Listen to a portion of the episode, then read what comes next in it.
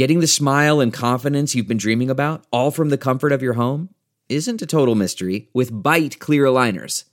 Just don't be surprised if all your friends start asking, What's your secret? Begin by ordering your at home impression kit today for only $14.95. Byte clear aligners are doctor directed and delivered to your door. Treatment costs thousands less than braces, plus, they offer flexible financing, accept eligible insurance, and you can pay with your HSA FSA. Get 80% off your impression kit when you use code WONDERY at Byte.com. That's B-Y-T-E dot com. Start your confidence journey today with Byte. Hello and welcome to Philosophy for Our Times, bringing you the world's leading thinkers on today's biggest ideas. In our post-truth age, it seems that we can collect beliefs on a whim in an almost tribal fashion, and many are happy to hold contradictory views to suit their very temporary desires. Is this a dangerous approach that threatens not only the coherence of our own outlook, but the stability and success of culture and society as a whole? Do we need to apply reason to sort wild opinion from truth, eradicate our hypocrisies, and build a better society? Or could it be that the era of Enlightenment reasoning is over, and that we should instead recognize it as the encapsulation of prejudiced theories of a privileged class who used logic to promote a particular worldview? In exploring the difference between opinion and truth, we are today joined by the distinguished philosophy professor Graham Harman, author of Oughts and Thoughts, Anandi Hattiangadi, and post post realist Hilary Lawson.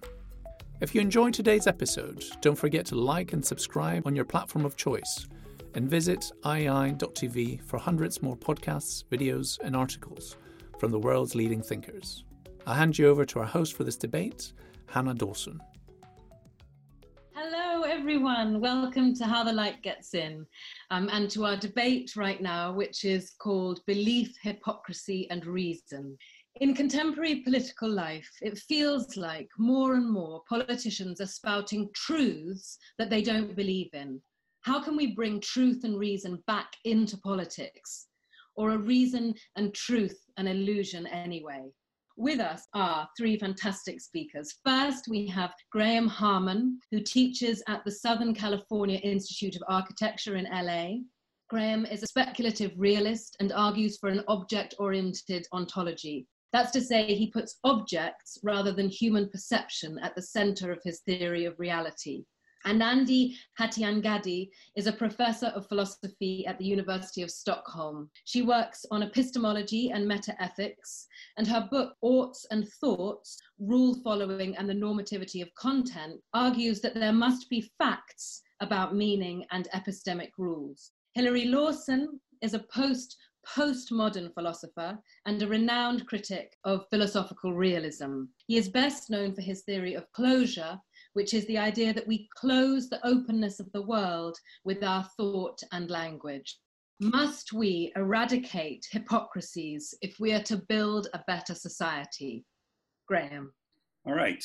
Uh, first, I will give a short background on the position I'm coming from. This might help people understand my answer better. Object oriented ontology is about, as you mentioned, Hannah, a philosophy that puts objects at the center rather than humans. Not that humans are excluded, but that humans are simply one kind of object among others. I do consider myself a realist, but not a realist in the sense that we can gain direct access to the world. A realist in the sense that there is a real there and that the real somehow has to be translated in order to become a form of knowledge. And this is why Trump bothers me less as a, a post truth politician, as many have called him, than as a post reality politician. Because none of us really knows the political truth. What we need to do is to be in contact with reality somehow. And this is what Trump does not do. This is the problem we're having here in the United States, as in many other countries is that uh, completely nonsensical conspiracy theories are made up, such as the QAnon theory you've probably heard about. This vast uh, conspiratorial theory about how Donald Trump and his valiant associates are unmasking an international pedophile ring. And the late John F. Kennedy Jr. is said to be still alive and in hiding in Pittsburgh and secretly working with Trump. Uh, this is not even on the same page as reality. So, this is something I would consider to be more post reality than post truth. Another way that my position differs from many realisms is I think a lot of philosophy, since Kant at least, gets caught up on the question of the human relation with the world. How do we navigate that, that relation? How do we get outside the mind to deal with the world, or how do we call that problem nonsensical to begin with? Whereas I think we also need to talk about object object relations in the same terms that we talk about human object relations. What usually happens with object object relations in philosophy is we say, oh, well, the sciences are already dealing with that well enough. Philosophers are going to confine themselves to the preliminary discussion of how humans make contact with the world or fail to make contact with the world. But we have been, become very timid about talking about object object relations because it's assumed that physics is the gold standard of any discussion of that sort. One interesting exception is Alfred North Whitehead, who does uh, consider the human relation to the world to be only a special kind of relations in general. Where I would depart from Whitehead is that Whitehead seems to see entities in terms of their relations to other entities. He has a purely relational concept of what he calls actual entities. That's somewhat controversial, I know, but I, I would stick to that reading of Whitehead. Whereas I think a certain surplus is needed in relations. Otherwise, you get the problem with uh, the Megarians that Aristotle talks about in the metaphysics. The Megarians are the ones who say something is real only if it's actual, only if it's actually happening right now. No one's a house builder unless they're building a house right now. This leads Aristotle into his famous discussion of potentiality. Something needs to be more than what it's currently expressing, otherwise, it cannot change in the future. It follows that uh, you're never going to be able to have an exhaustive knowledge of the things because a thing isn't what it actually is. It isn't only what it actually is, it also is something that is unexpressed. Uh, the terms that I sometimes use in making my case are undermining, overmining, and dual mining. There are really only two kinds of knowledge, I would argue. If someone asks you what something is, you can say what it's made of or you can say what it does. Saying what it's made of, you're undermining it by talking about the constituents that give rise to it. This fails to account for what's often called emergence. That uh, a thing has properties and features that are not present in its components famously, water uh, extinguishes fire, whereas hydrogen and oxygen, the components of uh, water, fuel fire. Then there's also a problem with the opposite gesture, uh, overmining, which is where you are reducing a thing to its effects on the environment or its effects on our minds. Those are really the only two kinds of knowledge you can have. However, the thing itself is neither of those. It's somewhere in between those two, and it follows that knowledge cannot exhaust the thing. And Socrates knew this philosophia, not wisdom. Philosophia is the love of wisdom. Thank you very much. Now, Anandi, I turn to you to ask you the same question. Must we eradicate hypocrisies if we are to build a better society? I think there's a hypocrisy that comes both from progressives and that comes from conservatives, and it involves thinking of ourselves as rational or enlightened while thinking of the other side as irrational, deluded, and prone to all sorts of mad conspiracies. So let's talk about first the progressives. And the idea there is that, you know, people who vote for Trump and people who voted leave in the Brexit referendum are irrational and deluded. While at the same time, progressives view ourselves as rational and enlightened, in possession of the facts, in possession of the evidence, and able, therefore, to see more clearly that those on the other side of the spectrum uh, are voting against their own best interests. So, this is the story that comes from progressives. And it's hypocritical because it's, I think, in fact, progressives are just as much prone to bias and, and, irrationality as anyone else. And I think it's pernicious because when we fail to see other people as even minimally rational, we fail to understand them. We fail to understand how things seem how things make sense to them from their point of view. And this failure of understanding, I think, prevents political dialogue across the aisle from the conservatives, we also get a certain kind of hypocrisy. It's not exactly the same because conservatives seem to think that we are all biased and irrational. We're guided by intuition rather than reason, as the psychologist Jonathan Haidt likes to put it. But what they think is that progressives are deluded into thinking that we can overcome our biases, that we can learn about the world through science, for example right? So conservatives think that universities are hotbeds of liberal bias, and this taints the research in such a way that justifies just ignoring the experts and ex- ignoring the scientific results. And this is hypocritical because the conservatives too rely on scientists and experts, for example, when they want to design their campaign strategies. And in fact, the psychologists who support this kind of view, well, they're working in universities and they're using reason to discover facts about human nature, about their own biases. So I think that this kind of hypocrisy is also deeply pernicious because it panders to the worst in us. It leads us to think that we can just rely on intuition and not even attempt to be more careful or more reasonable in the way in which we form our judgments. And of course, by making decisions in a way that is based on unreason and ignorance, we are liable to make incredibly bad decisions because, of course, we face all sorts of global threats, global challenges. There's the pandemic that's the most present at the moment to, to many people's minds, but there's also climate change. And if we don't rely on expert knowledge, on the evidence that we get from science, then we're liable to make decisions that will lead to disastrous consequences. So, though I don't think that hypocrisy that can be completely eradicated, I think we clearly need to do our best to minimize it on both sides if we are to build a better society. Finally, Hilary, I ask you the same question. Must we eradicate hypocrisies if we are to build a better society? So, for the last few hundred years, Western culture, I would argue, was founded on the beliefs of the Enlightenment. The notion that reason allied with observation and empiricism would lead us to knowledge, progress, and a better society. And indeed, it's been spectacularly successful. But it was that idea was undermined in the 20th century by an increasing recognition of the importance of perspective. Perspectives not only social and cultural and historical, but also of language, and indeed of the fact that we're just a human organism. And so today, for many, that enlightenment story seems like a fantasy and to be rather old fashioned. And as a result, I think what has happened is a proliferation of alternative outlooks. And again, for some, reason is something to be derided as being prejudicial and conservative, indeed, some would argue patriarchal in its very character.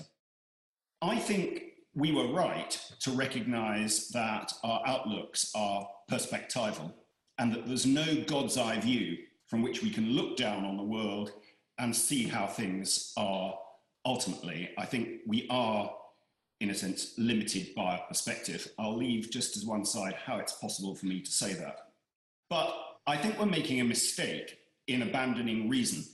Reason doesn't lead us to the truth. That's not what its function is. It does enable us to refine and improve our models of the world, our metaphors, what I would call, in a more technical sense, closures. And it's only through the refining and improving of these uh, metaphors and closures that we're able to better intervene in the world, both for ourselves and for others. So I think we, in fact, need to redouble down on reason and in an attempt to try and eradicate what might be seen as hypocrisy. But just one final thought. I think there's always an infinite gap between our closures and the world, or what I describe as openness. An infinite gap, because they're never descriptions. And if we look closely at our closures, we will always find contradictions. They frequently happen at the edges of our story. Uh, it looks in the middle of the story, in the, in the interstices of our vocabulary, that we've got it all wrapped up. But the edges, it often breaks down. And that breaking down does generate contradictions. And I don't think we can ever get rid of those. But I think we should seek to get rid of them.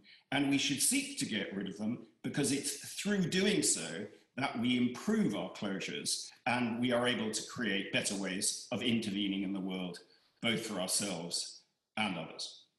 So we all say that we hate hypocrisy, but is hypocrisy an unavoidable kind of epistemic state?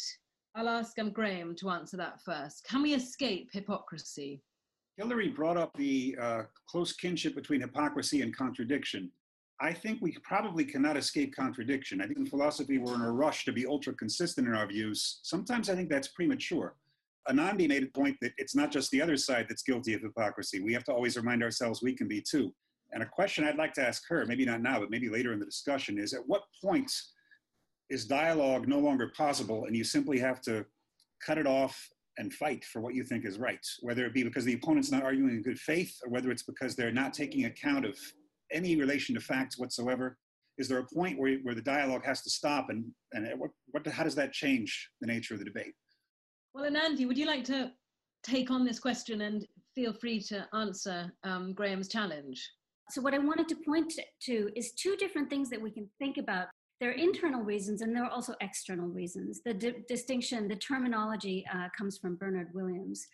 So, when you think about internal reasons, you think about the reasons that an agent has for doing something.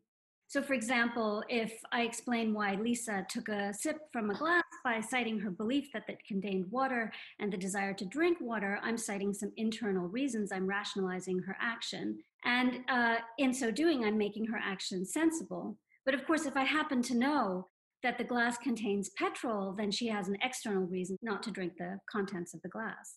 So the, the thought is that when we recognize that there are these two sort these two sides of rationality right then when when we're trying to understand the other sides the trump voters who seem to be completely irrational from from our point of view what we need to, to do is to try to take this internal perspective to try to understand where they're coming from but that doesn't mean that we lose sight of what the facts are from our point of view, right? For the external reasons that we think they have against voting as they do. And I think that when we when we look at these from these two perspectives, we have to remember the kind of Aristotelian view that persuasion comes from both sides. We, we, we need to be able to give them good arguments that are based on reasons that are based on fact, but we also need to understand how things seem from their point of view so that we can be maximally persuasive, right? We need to be able to get into this kind of dialogue, which is both understanding but retaining our sense of what the facts are, the external and the internal points of view.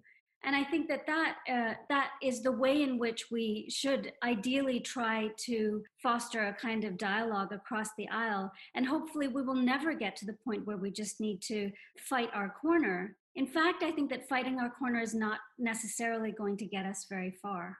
The only addition that I would like to make of it is I think this word facts is rather dangerous because facts makes it look as if there's something outside of your perspective which just is the case.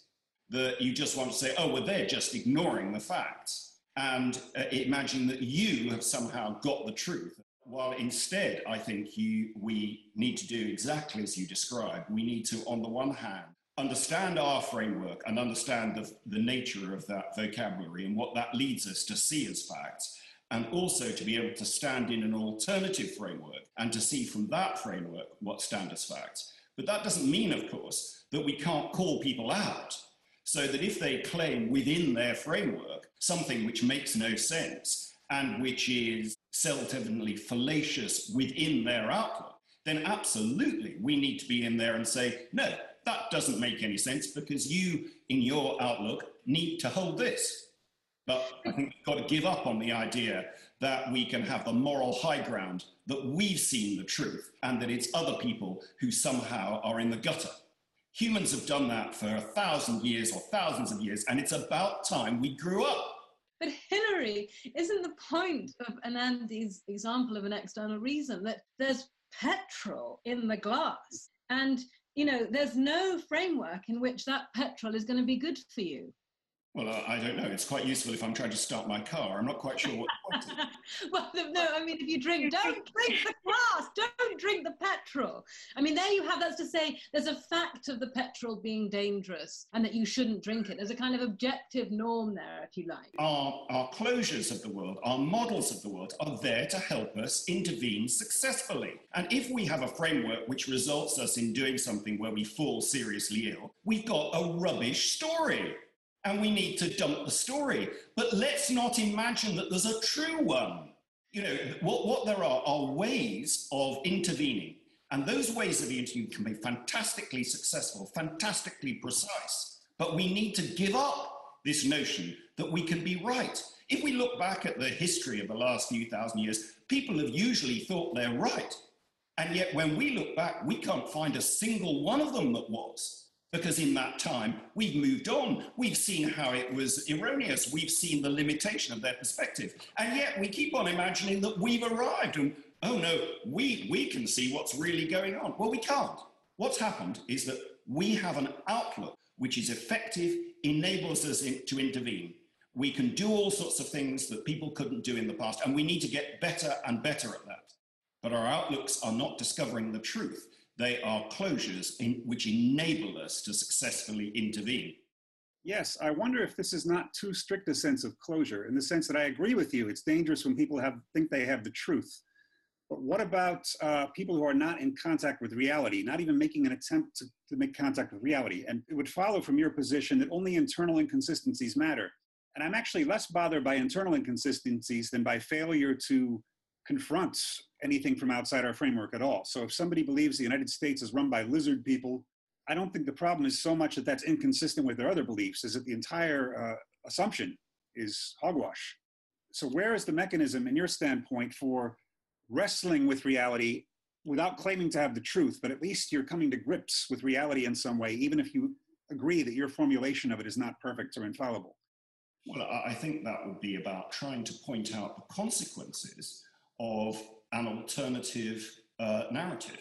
So if somebody puts forward an argument that I would regard as being outrageous, I don't think the right thing to say is that's not true or that's not reality. What, what I need to do is to try and convince this person that if they really uh, sustain and maintain that narrative, it's going to get them into all sorts of trouble that they don't want and they don't concur with. I don't think it helps to somehow say to them, oh, you haven't understood reality, as if I can just wheel on the, the actual situation, because they're not going to accept that.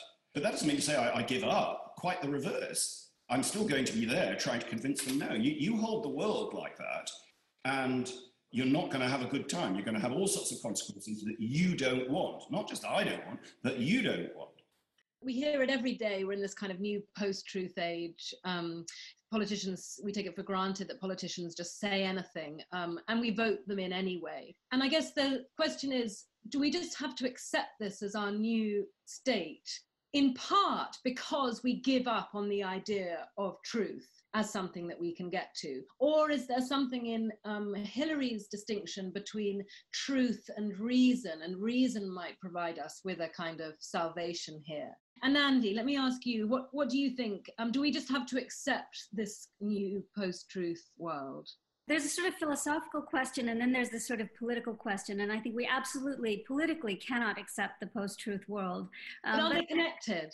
The, what's called post truth in the political arena stems from a different, a, a different source than the sort of philosophical views that are thought of as relativist or postmodernist. For example, I think that this kind of conservative post-truth mentality, it comes out of this common sense conservative, common sense conservative view that is based on, as I put it before, this kind of psychological or this view of human nature as fundamentally biased. The communication st- strategy was to try to win hearts rather than minds. And this whole thing is what's given rise to the post-truth predicament we find ourselves ourselves in. It's not that I don't think it's that, you know, the likes of Donald Trump started reading Derrida or, or Foucault. It's a cynical, hypocritical approach, which just is uh, you know taking people for a ride. So what about that hilary this idea that um, it's not the reading it wasn't the kind of epistemological move that derrida and friends made in the 20th century in relation to truth that is to blame as it were for our current predicament. There's that which actually was associated with a very kind of left-wing um, progressive move. In fact what we're dealing with here is a very old phenomenon which is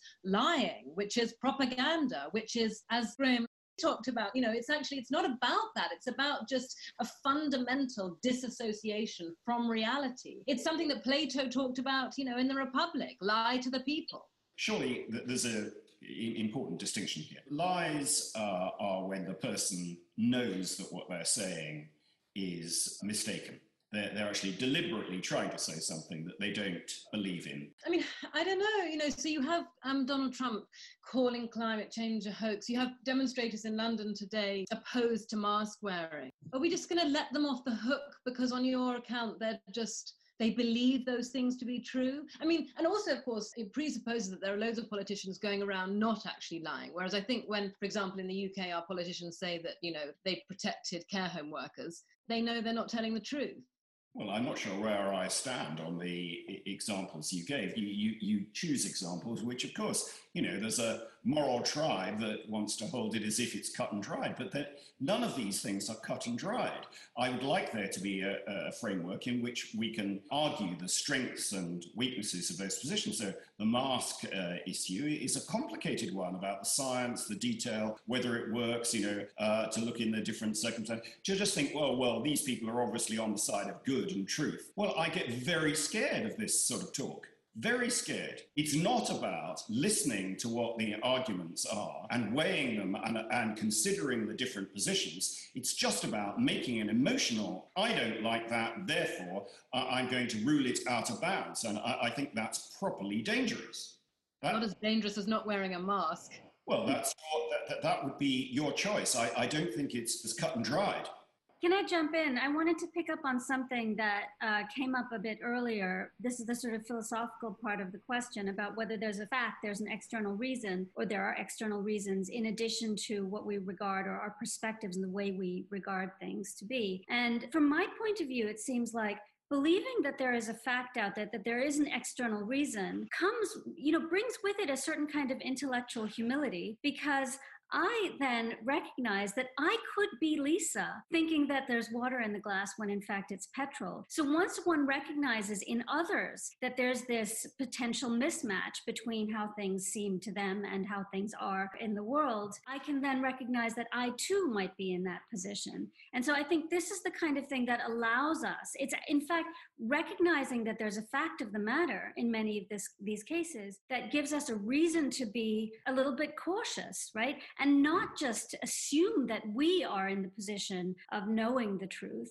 Maybe we're not right? And if there's a there's an external fact out there that we could be getting wrong then that's what encourages that kind of humility. The thing is i think at the end of the day we agree that it's really important that we don't just table thump right? That we actually engage and try to understand how things seem from the other person's point of view. Mm-hmm. But i think it's important to acknowledge that there's a fact of the matter there that we're trying to get at that's a really interesting point, Hilary. The idea that actually calling on facts of the matter is itself a symptom of humility as opposed to the kind of arrogance that you find so dangerous. There are indeed times when the vocabulary of facts can be open and encourage good conversation and a sharing of, uh, of outlooks. But it's a word that is frequently not used like that and is just used to hammer home your view, which serves nothing more than just to say, I'm right. And uh, I agree very much with the sympathy of Anandi's position. I think that we want to be open to the ways we might hold the world to get the outcome which we think is most powerful. And in order to do that, one of the first things we have to do is be more, have more humility about our own perspective and to try and eradicate this constant move to saying, I've got it right. We're talking a lot about openness here and rationality, which are, of course, very important. Though, as philosophers, I think we sometimes overrate the importance of these in the world at large. Politics unfolds in real time, and you don't have time necessarily for a rational exploration of all aspects of an issue. Sometimes they're very time sensitive. Climate change being a good example. Assuming the scientific consensus is right, then continuing open debates indefinitely will be harmful to our interests. It will be a big mistake. So there has to come a point at which a decision is made. And politics is a lot about decisions, not just about debates. And so I wonder how we take that into account. The fact that a decision has to be made about what to do with the climate, if anything. I think that that is a key part in the conversation about the consequences of different narratives. One of the one of the key things to weigh up is if we don't make a decision here, it might have these sorts of consequences, and therefore that might allow us to think, actually, let's jump with that narrative because uh, we think that is the right thing to do at the moment. So I think that's just part of the the overall story about what we might think is the right closure to operate with at any particular time. And I suppose then the question that we come back to then is on what basis are you going to make that final determination that actually closes the debate and says right we haven't we're out of time we're out of time we've got to believe in this story we're going to close the story into you know fossil fuels heat the world up to the extent that we're going to you know the planet will end um, imminently in a most terrible way we've got to stop We've got to stop the talk. It's on what basis, on what epistemological basis are you going to close the debate, Hilary? If not, on the basis that we kind of agree that this is the real truth of the matter. Well, I don't think there should be an epistemological basis, and I'm very frightened of anyone who wants to suggest there is one. I mean, that is the that is the way to a terrifying space where. Uh, we... Well, I come back to the point: not as terrifying as the hot world on fire and uh, because we think we know the answers. That is a terrifying space. And it's wrapped in a morality which makes it sound good. And I think we need to be acutely aware of just how dangerous it is. No, we don't close down spaces. We make decisions and action based on what we think at the moment, weighing up all of the considerations, seeing the different perspectives, but we remain open and looking at what we think is going on and constantly thinking, have we got it right? It's not obvious from your account, Hilary, how we're going to get beyond the conversation. Um, and I think maybe this is where, Anandi, you want to come in now.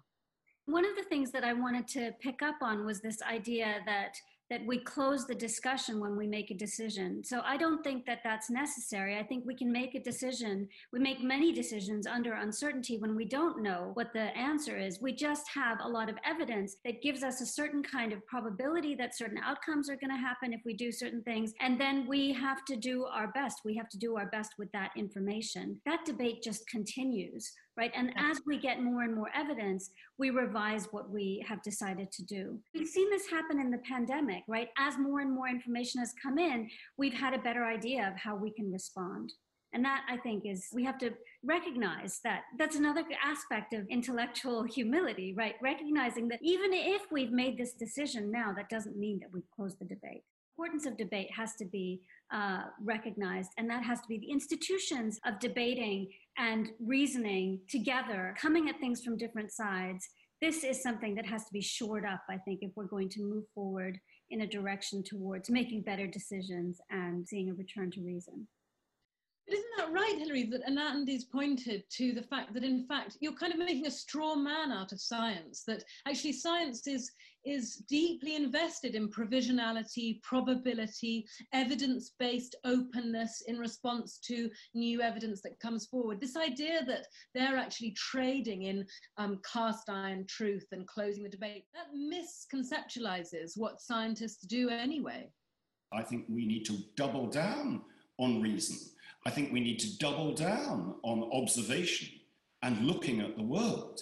We just need to give up the idea that they deliver us with a truth that we get through to objective reality. What they do is they enable us to create better models, better closures to help us to intervene. And I think the, the move towards sort of metaphysical realism is a, just a dangerous one. It creates uh, tension between people, it doesn't result in the best outcomes, and it doesn't actually encourage uh, using reason and observation. It tends to, it tends to, reason and observation tend to go out of the window. You think, oh, I've worked it out now. I know that masks are a bad thing. So uh, I don't need to think about it anymore. I'm not going to look at any of the uh, statistics. I'm not going to compare anything. I'm quite sure I'm right. I think this is your cue, Graham, to come back in, in um, defense of reality. I, am actually going to refer to one of Hilary's books here, Closure. He tends to speak of reality as a sort of indeterminate flux. He adds some caveats to that. And it seems to be that he holds that the world is not carved up in any way prior to any perspectives. Right. And, right, is that a fair characterization? I think the, the world doesn't come ready divided. I think we divide it. Yeah. All right. I'm, I'm worried that this makes it too difficult to challenge someone else's view. If there's no reality to appeal to, I, am with you on the fact that reality cannot be made perfectly presentable to us. I'm, I'm with you on that. But the idea that there's not a reality that has certain characteristics outside of us, I wonder what you can do with that because then you're going to be stuck with an interminable debate between climate change skeptics and climate change alarmists. Hmm. And uh, again, there has to come a point in time when we have to make a decision. And if it's just going to be based on what's it going to be based on uh, majority rule? And is there any reason? Is there any reason we have to all go with majority rule? Aren't there certain? I abhor political violence, but aren't there certain cases under which any of us can imagine ourselves at least being involved in a violent resistance against certain things uh, because we believe there's something beyond opinion that was worth dying for, right? Traditionally, we have imagined that our um, our arguments are, are founded, as you say, on having uncovered reality. Now, I, I think that I don't think that's the case, but nor do I think that it means that we can't argue just as strongly and just as uh, convincingly uh, against a position that we disagree with. You can uh, employ uh, all of the normal techniques that one would do in, in the context of assuming that there is a fact, but in the context of your narrative or being able to stand in another person's narrative so in a, in the scientific uh, story, the Aristotelian version that was r- thrown over uh, by uh, Copernicus was as capable of determining the positions of the planets for some 200 years after it was overturned by Copernicus. So you're able to use frameworks which subsequently we decide, oh no, they're completely wrong, very effectively. So what I would say is you have to stand in those different perspectives and look at what they're like and point to very precisely what is wrong with them within that perspective. So it doesn't in any way limit our ability to be able to refine our account. It just means that we don't think we are thereby uncovering the truth of the world. And what's more, as I say, I think that the, the Enlightenment, I think, was not built on truth and reality. I think it was built on observation and reason. And those two, the tools of the Enlightenment, are incredible tools. Uh, and I think the metaphysics is the bit which is dangerous and which we should get rid of. I was going to give an example uh, of Sigmund Freud's case study of Judge Daniel Paul Schreber, the paranoid judge. And where Schreber, I wouldn't say there were any inconsistencies within his position. It's often said that paranoids reason with logical perfection after starting from insane starting points. So Schreber believed that God was trying to make him pregnant with sunbeams and that birds could talk to him. I'm not sure there was any logical inconsistency in any of that. We, we just none of us would take that seriously if we heard it. Why not? So I think this is true in some cases of schizophrenia, that mm-hmm. the, the story that is painted has an internal logic. And I don't think, having had this conversation with some schizophrenics, I don't think that the way to overcome this is to say, you've just got it wrong, it's false. I think the right thing to do is to be in, the, in their story and say, well, actually, if you just carry this through, it's going to have consequences you don't like. Just think if you think you're being chased by the Pope, it's going to have all sorts of consequences for you. You're going to have to have a story about how the Vatican works. You're going to have a story about how this is being carried out. And I think you have to be in the story with them and engaging in it and not just think, oh no, that's just obviously nonsense. Uh, there's one reality and, uh, and it's this one and you've just got it wrong. This sounds like the pragmatist idea that any dispute can be boiled down to what its consequences are. Friends, I'm afraid we are out of time, but all of you um, have been brilliant, and um, I, I, think this has been this has been a really enriching um, debate. Thank you all very much. Thanks for listening to this week's episode of Philosophy for Our Times. If you enjoyed today's episode, don't forget to like and subscribe on your platform of choice, and visit iai.tv for hundreds more podcasts, videos, and articles from the world's leading thinkers.